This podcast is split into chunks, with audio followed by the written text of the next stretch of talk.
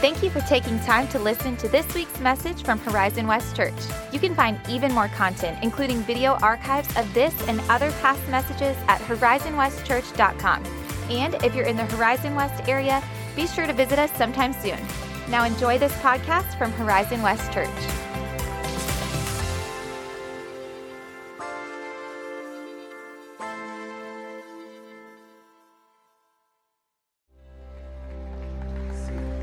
Amen. Don't don't be seated just yet. Don't be seated just yet. I want to welcome you. Uh, would you pray with me? Father, we uh, thank you for being a holy God, and that simply means, God, that you are uh, greater than us. You're set apart from us. Uh, the way that you think, the way that you, uh, the way that you make decisions, it just goes beyond our understanding. Um, and God, you are perfect. You've never failed to be uh, exactly as you are, yesterday, today, and forever the same. God, we recognize you are as holy. And God, we thank you that uh, in Christmas we remember the time when you sent your holy son, Jesus, to live on the earth that we live in, to face the temptations that we face, and ultimately to die for our salvation. God, we give you glory in the holy name of Jesus, we pray. Amen. All right, now you can be seated. If you fought the wind to get here, it is good to see you. And for those who didn't fight the wind, but you're tuned in uh, watching, thank you for doing that. I know there is some sickness going around as well, so uh, we pray that everyone is staying as healthy as you can be. Uh, I want to begin just by celebrating. Uh, last week we talked about a, a love challenge. I challenge you to text the word love to 40777 and 279 of you have been doing that. And so uh, you've been getting a, a text uh, uh, sometime mid morning each day, reminding you to be love to the people in your life. And so I want to challenge you. Jesus said, don't just be hearers of the word. Or if he had lived in our you know, 21st century context as a human, he might say, don't just be receivers of the text, but also do what the scripture is calling you to do. We encourage you to continue doing your best to practice love to the people who are in your life. And we've been in a series the last couple weeks called The Greatest of These, which comes out of 1 Corinthians 13, widely regarded as the love passage. And if you were here when we kicked off that series, you might remember that we talked about false substitutes or inadequate substitutes for love. We talked about things like speech, uh, insight, faith, even sacrifice. And I used an illustration that Sunday. I talked about cooking, that sometimes when you're cooking because of a allergy or because you simply have run out of something in the cupboard, you can usually find a substitute to replace the thing that you need as an ingredient. If you're not so much a, a, cooking or kitchen kind of person, let me use a football analogy. I'm referring to American football because I know very little about the other. But in American football, the most important position is the quarterback. And when the quarterback goes down, and a backup is put in their place, most often it doesn't go super well. Uh, if you watched the abysmal game last Sunday between the Raiders and the Vikings, in which the score was 0 0 with a minute and 57 seconds left, you know the reason is that it was two backup quarterbacks. In fact, last Sunday, 13 of the 32 NFL teams started a quarterback who is different than the quarterback they named as the starter at the beginning of the year.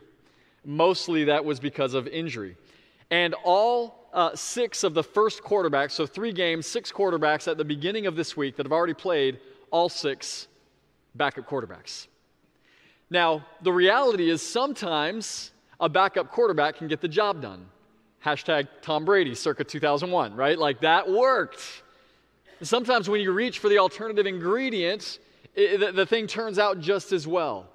But Paul makes the argument at the beginning of 1 Corinthians 13 there is nothing that can replace love in the life of a follower of Jesus.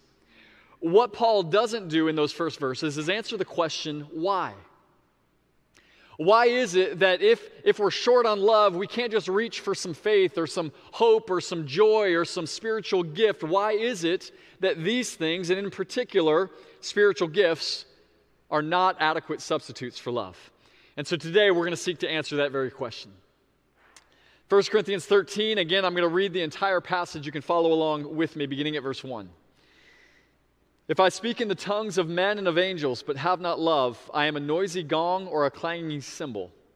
And if I have prophetic powers and understand all mysteries and all knowledge, and if I have all faith so as to remove mountains, but have not love, I am nothing.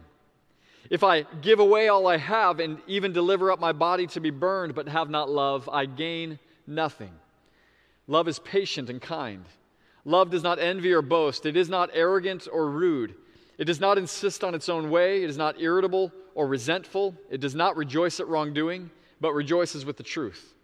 Love bears all things, believes all things, hopes all things, endures all things. Love never ends. But as for prophecies, they will pass away. As for tongues, they will cease. As for knowledge, it will pass away. For we know in part and we prophesy in part, but when perfect comes, that which is partial will pass away. And so when I was a child, I spoke like a child, I thought like a child, I reasoned like a child, and when I became a man, I gave up childish ways. Right now, we see in a mirror only dimly, but then face to face. Now I know in part then I shall know fully, even as I have been fully known. And so now faith, hope, and love, these three abide, but the greatest of these is love. I want to show you from this passage three reasons why spiritual gifts are an inadequate substitute for love. And the first reason is that they are not permanent. What we see in verse 8 is that Paul begins his argument with these words Love never ends. As for prophecies, a spiritual gift, they will pass away. As for tongues, a spiritual gift, it will cease. As for knowledge, yet another spiritual gift, it will pass away. Paul says the spiritual gifts are not here to stay. Now, if you're not familiar with that term, spiritual gifts are simply the supernatural abilities given to us by the Holy Spirit of God when we put trust in Jesus the Son for our salvation. Every Christian has one, it's a supernatural endowment, so to speak, and it's for the purpose of either equipping the church, extending God's kingdom, or both. So you could have a spiritual gift of mercy, or teaching, or administration, or one that Paul names here prophecies, knowledge, tongues. These are gifts given to equip the church and extend the kingdom of God. Dallas Willard refers to the kingdom of God as simply the range of God's effective will. The kingdom of God is where what God wants is what happens. That's why Jesus said, When you pray, pray, Father in heaven, hallowed be thy name, thy kingdom come, thy will be done on earth as it is in heaven.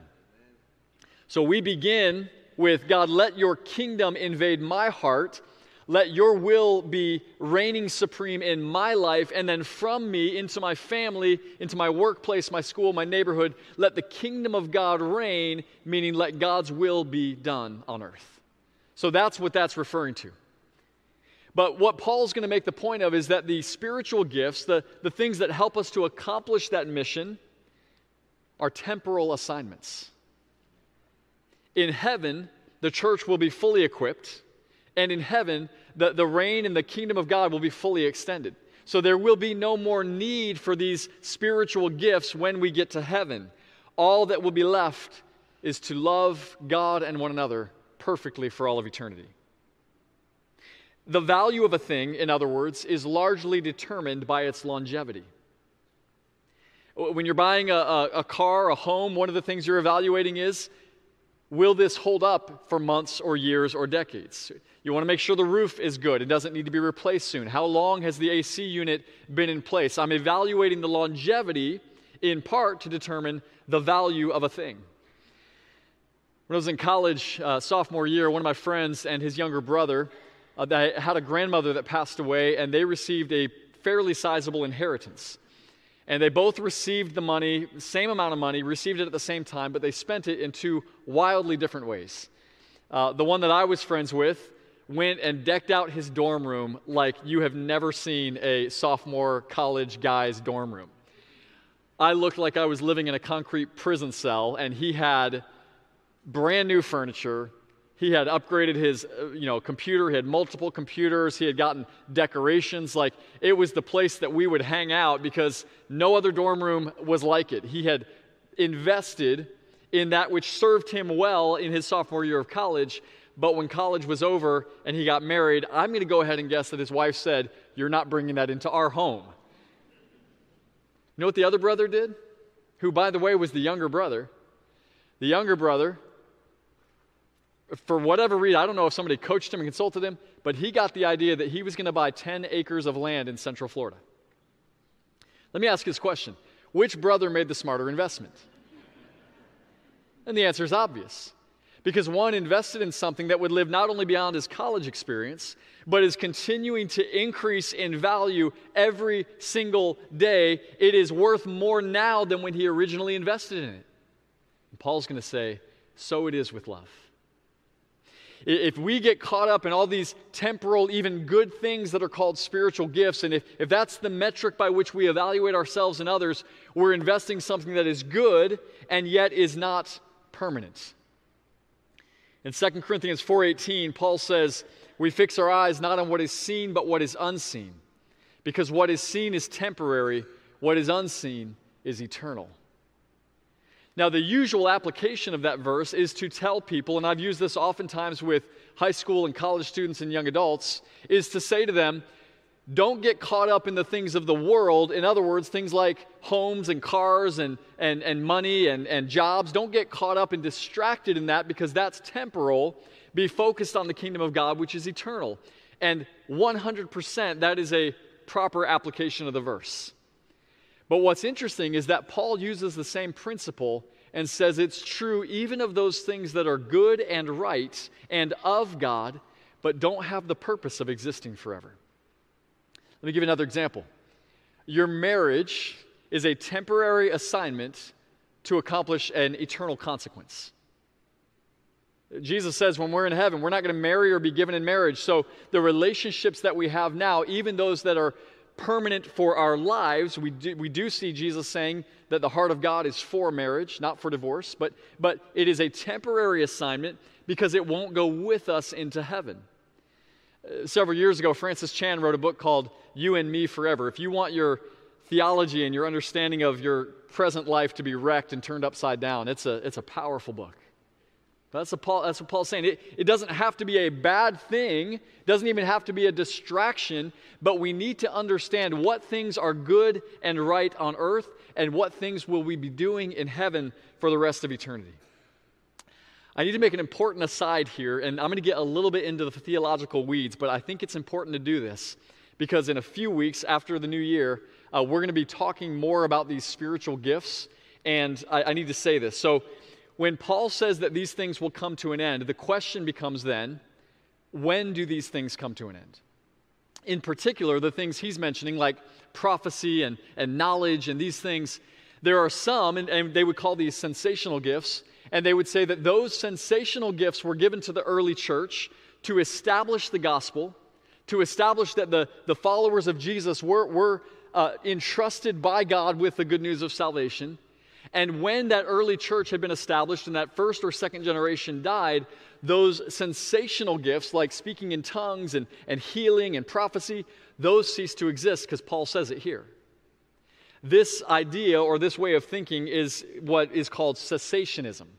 It's the idea that those things ceased, and they believe that they ceased when the Bible was completed. So, when the book of Revelation, the final book in our canon of Scripture was done, they say, then the perfect came and those things went away.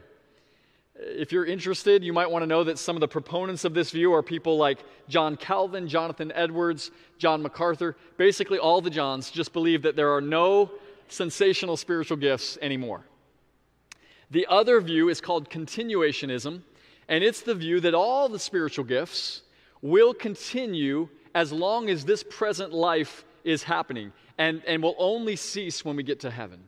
Continuationism. Proponents include Francis Chan, who I mentioned a moment ago, Matt Chandler, and there is one John on this team. John Piper is also a continuationist. Now, I bring that up to say this this is not a gospel issue.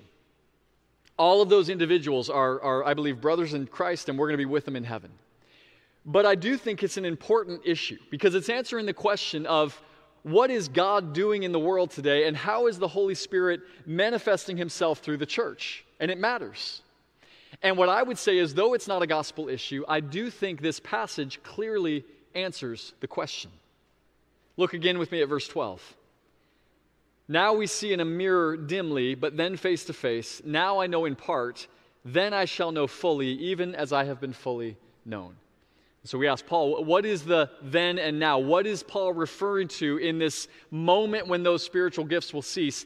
And I think it's pretty clear that when he says when the perfect comes, he's referring to the moment that we see Jesus face to face. In other words, it's the moment we arrive on the shores of heaven and the spiritual gifts are not needed anymore. Whatever your view, we can all agree that spiritual gifts are a temporal assignment with eternal purpose and this leads to my second reason, or Paul's second reason, why they are inadequate to replace love. Secondly, they cannot be perfected. Another one of Jesus' earliest and closest followers, a man named John, said, There is no fear in love. Perfect love casts out fear, for fear has to do with punishment. And whoever fears has not been perfected in love. Now, I don't know about you, but when I read the Bible, sometimes questions come into my mind. And the question that came into my mind with this verse is Is it really possible to love perfectly? Is it possible to love perfectly? Now, lo- looking at the, the writer himself and what was written, the, the Greek word that's used there that's translated as perfect is the word teleos, which means to bring something to completion. So let me ask the question differently Is it possible to perfectly or fully fulfill the demands of love? And I might surprise some of you with, with this answer. I'm going to say yes, and in this way.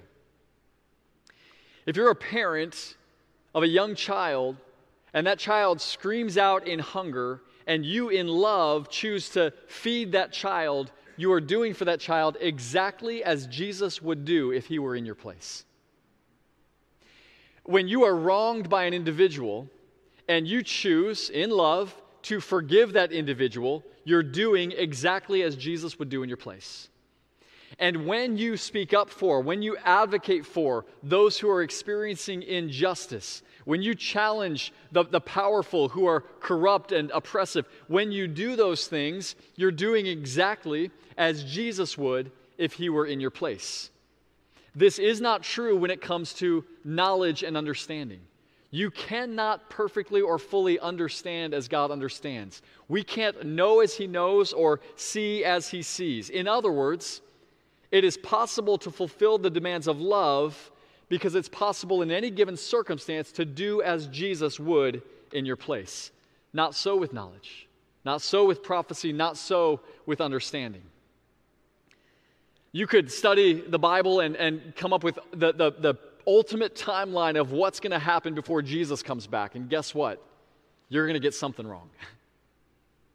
you, you could have a gift of teaching or preaching and you could expound the scriptures. Guess what? There's something you and I are going to miss. But when it comes to love, we can do as Jesus would in our place. So we're not, we're not designed to try to become like God in the way that He knows and sees things, but to become like Him in the way that He loves. Remember a few weeks ago, I shared with you about Adam and Eve in the Garden of Eden, and, and they were created to do and were doing exactly what they were made for. They were in perfect relationship with God, perfect relationship with each other. They were like God in the way that He loves. And if you know the story, you remember the serpent, who is the devil, came to them and they, he said to them, God knows that when you eat of the fruit of the tree of the knowledge of good and evil, you will become like him. And the door was suddenly opened for humanity to attempt to become like God in his knowledge and power without being like him in love. In other words, it's the wrong pursuit. And this temptation, this first of all temptations, has found its way into every generation since. It has found its way into many, if not most, churches. And what it is, is the pursuit of a likeness of God in his being, but not in his character, where it matters most. The great invitation of God is not to know as he knows, but to become as he is. And we do this primarily by pursuing love. Number three, final reason why the gifts are inadequate as substitutes for love is simply that they are not the priority. If you are a parent, you know that one of the things you need to do every so often is take your child for a checkup. And at those checkups, they're going to weigh the child, they're going to measure height, they're going to measure their you know, head size, they're going to ask about sleeping habits and eating habits, they're going to ask if they're doing things that are normal for a child to do at that age. And you can walk away from a physical examination with a pretty clear understanding of how your child is maturing, how they're doing in the area of physical growth. It is much harder to measure and evaluate spiritual growth. And so, what some of us did is, is just without a clear pathway or clear tools, we just kind of came up with our own metrics. See if this resonates with you. When I was younger, some of the ways that I'd measure my spiritual maturity were things like how many days in a, in a row did I do my quiet time, my, my devos? In other words, my, my Bible reading. How, how did I do it every day this week? If so, man, whew, like I'm good. Or, or maybe I would say the measure of spiritual maturity is how long can I pray without getting distracted? And I pray to God that's not the measure because I still struggle with that. Like, I don't know about you, but I start praying and then I'm like grocery planning within 30 seconds, right? And I have to, I have to do tangible and, and kind of meditative things to keep me centered in a, in, a, in a mind of prayer. But I say, man, if I can pray for five minutes and not just 30 seconds, then I'm really grown up spiritually. Or maybe, and this was true of my teenage years, maybe it's how long has, have I gone without some major sin? you know and i would actually at one point keep track. I would check the boxes. It, one, i got up to like 17 days one time you know without a major sin in my mind. I would say that's the measure. Everybody has them. The corinthian church had a little bit of a different metric. Their metric was largely based on these spiritual gifts. And so they would say look how capable that, that person is in speaking in tongues look how eloquent and they're just they're so filled with the spirit that's the measure of spiritual maturity or they would say, Look how dynamic that person's faith is. They can even say things like, To a mountain, move, and it moves. That's the measure. Or, wow, what prophetic understanding and insight that person has. They really know the mind of God. That's the metric. These and other measurements were the tools by which the Corinthian church was measuring spiritual maturity. And Paul's argument here in 1 Corinthians 13 is that when things like spiritual gifts are elevated as the metric of, of, of spiritual growth, it is not a sign of maturity, but of childishness. He says, When I was a child, I spoke like a child. I thought like a child. I reasoned like a child. And when I became a man, I gave up childish ways. The truth is, many of us tend to see loving or caring for people as kind of the spirit, the, the, the starter kit of spirituality, right? Because anybody can love. Like, a five year old can show love. Your dog is probably good at showing love. And so we go, oh man, that's child's play. The people that are really grown up spiritually, the, the people that are really taking the advanced course, man, they're the ones with knowledge and teaching and prophetic insight. And Paul flips it completely upside down and on its head and says, no, no, no, you have it backwards. The greatest among us are those who love well. Those who, out of a heart of love, just get on their hands and knees and, and put cables into the stage so that we can all come and worship God together. Those that go back into the kids' areas and bounce babies on their knee and, and teach children and, and break up fights and, and love kids. It's not the ones that are on the stage. It's not the ones that know the most, do the most, have the most. Paul says it's those who love the best that are the grown ups. They're the ones that look like a full grown man or woman in the kingdom of God. You need to know that Paul's ideas are not his own because Paul himself had a metric for the better part of his life of evaluating his own spiritual condition, and it was called the law. And Paul was bent on making sure that he did every single thing that the law demanded and that everybody else did as well. And as Paul was on his way to Damascus to persecute Christians, Jesus encountered him, and Paul had a change of heart and mind and life. And from that point on, Paul understood that it is all about love, the love of God displayed in Christ through us. Some of you would be familiar with John chapter 13. Jesus is about to be betrayed by one of his own disciples at what is called now the Last Supper. And these guys are sitting around a table. There's 13 of them, 12 disciples and Jesus. And it's this super awkward moment because there are no servants at the table and no servants in the room, and so there's nobody to wash the feet. And they're awkwardly looking at each other, and based on what I know about these disciples from other passages, they're thinking in their mind, man, I sure hope Bartholomew gets up quick because I'm not washing feet. Like I'm sitting next to Jesus because that's the important place. And Jesus watches this go on. He's looking around. And Jesus is realizing nobody's going to get up and do what needs to be done. And John 13 says that Jesus took out off his outer garment, laid it aside, filled a basin with water, got on his hands and knees, and began to wash the disciples' feet. In other words, Jesus began to love and to serve where they were not willing. And when that whole experience concluded, Jesus said to them, Now that I, your Lord and your teacher, in other words, the greatest among you, now that I have washed your feet, so you also should wash one another's feet. Meaning that Jesus and the love of Jesus is our model. It is the metric by which we evaluate am I, am I a Christ follower? Am I a person who's demonstrating the heart and the character of God? It's all about how well I'm loving, and I would say, especially those who are closest to you, because that's where it's hardest when there's conflict in the marriage, when there's frustration with the kids, when there's a sibling who's gone rogue or a parent who's being you know, unreasonable, whatever that might be, when it's those closest to you, that's where love is put to the test. To love does not require great insight or knowledge. All that is needed is a heart to love and serve others like Jesus did. And I want you to know, friends, that these are the kinds of people that are going to populate heaven. It's not, it's not the brightest and best. It's those who have been touched by the love of God displayed in the mercy of Christ and who freely give that love to others. That's what we'll experience forever. Dallas Willard says it this way Heaven is an all inclusive community of perfectly loving persons with Jesus Christ Himself as its prime sustainer and its most glorious inhabitant. Will we worship in heaven? Absolutely. Will we grow in knowledge? I believe so. But more than anything, what we will do is we will experience community with God, the Father, Son, and Holy Spirit, and our brothers and sisters who are by faith redeemed by the blood of Jesus. This is what we will experience forever and ever. And so we get the chance in this temporary assignment called life to practice becoming the people we'll be forever.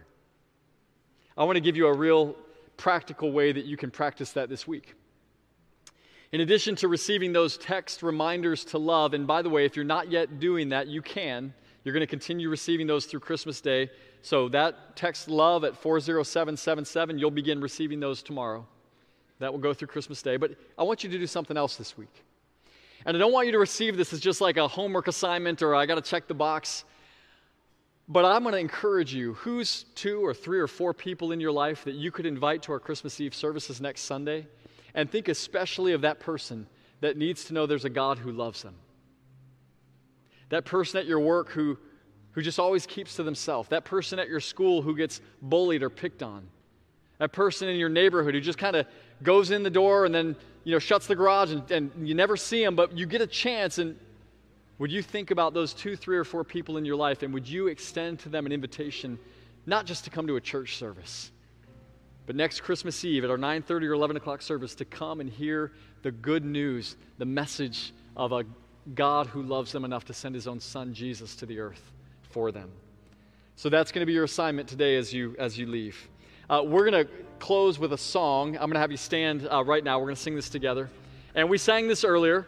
But it's a call to do what we've just talked about, to go and take the message of the good news of the gospel to the nations. Let's go tell it on the mountain. Team?